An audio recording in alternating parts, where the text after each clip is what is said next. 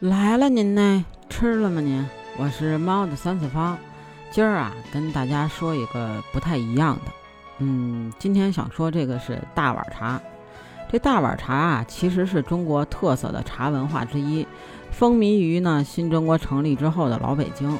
这茶呢有两种，一种呢是煎茶，就是把这个茶叶呀投放在开水里边直接煎熬；还有一种呢就是特有的盛茶，就是由这个大碗啊盛有煮好的茶，然后啊加上这个玻璃，就给它盖上嘛，然后等着这个呃口渴的行人路过的啊。就喝茶时呢，就是一个人一个大碗，一般情况下呢，就是两分钱一碗。这大碗茶的文化呀，伴随着那个淳朴的年代而产生的。这随着时代的发展呢，这种文化形式呢，也渐渐为这个各种的凉饮店呀所取代。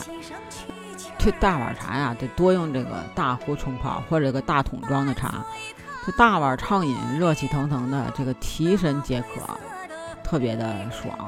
啊，尤其是这种清茶一碗，随便饮喝的就没有这种，呃，现在这么讲究的这种喝茶方式啊，就比较虽然比较粗犷啊，但是很有一番别有一番味道。但是它随意呢，就不用什么楼啊、堂啊、管啊，这个摆设的呢也很简单，就是一张桌子，然后几张木条凳啊，然后有几只这个。粗瓷的大碗就行了，所以呢，它呢也以这个茶摊儿、茶亭的形式出现，主要就是为这个过往的客人呀解渴休息用。啊，这个大碗茶呀，就更贴近于这个社会，也贴近于生活，贴近百姓，就是自然呢，也就受到了人们的称道。啊，即使就是现在这个生活条件不断改善和提高的今天啊，大碗茶也是一种。很重要的饮茶方式，喝大碗茶这个风尚啊，是在这个汉民居住的地方，就是随处可见。特别是这个大道两旁、车船码头、嗯，半路凉亭，甚至这个车间工地啊、田间劳作都能见得着。而且这种饮茶习惯最早是在这个中国北方流行的，尤其是就是北京的这种大碗茶，更是这个。呃，闻名遐迩的。如今这个中外啊，闻名的北京大碗茶商场也是由此沿袭命名的。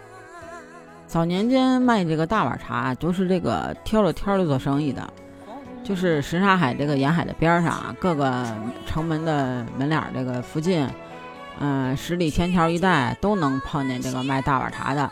一般就是什么老头儿、小孩儿挑着那个前头那个转嘴的。绿釉大瓦壶，后头篮子里呢放这个几个的粗瓷碗，然后还挎两个小板凳，一边走就一边吆喝。碰上了买卖呢，就这个摆上板凳就开张。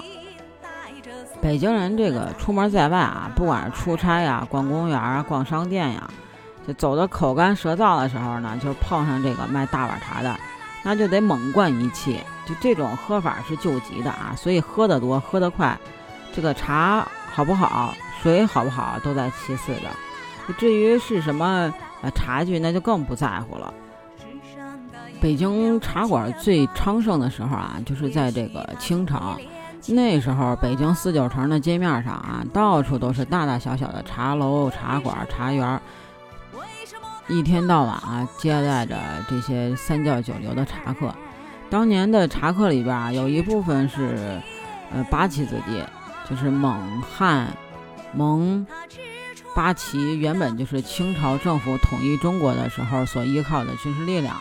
那政府呢，为了保证随时都有足够的兵源，不准闲散的八旗子弟离开八旗自谋生路，那他们只能够依靠朝廷给发的这个粮饷度日，这就是所谓的铁杆养庄稼。那战争结束以后呢，就随着人口越来越多。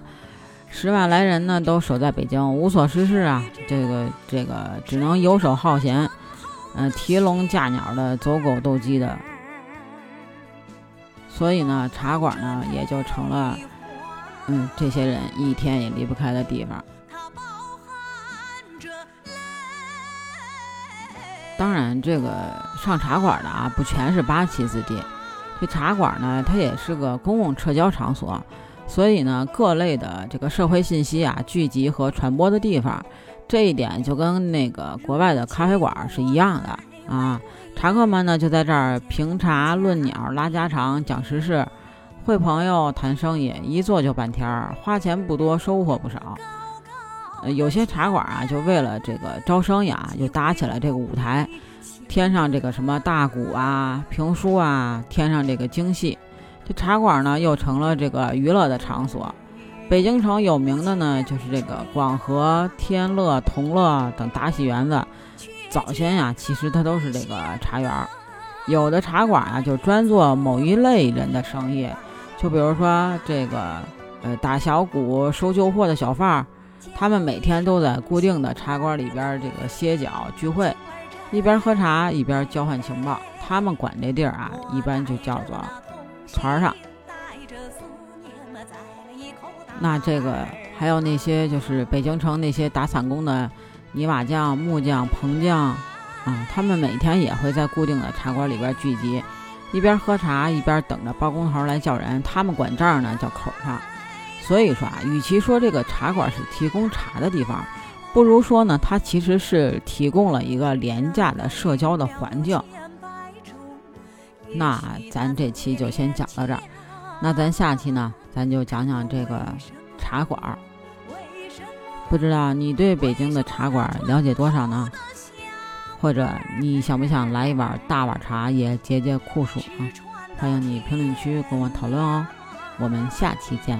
拜拜了您呢。哦，对了，记得加我的听友群，B J C A T 八幺八，北京小写的首字母 C A T 八幺八，期待你的加入哦。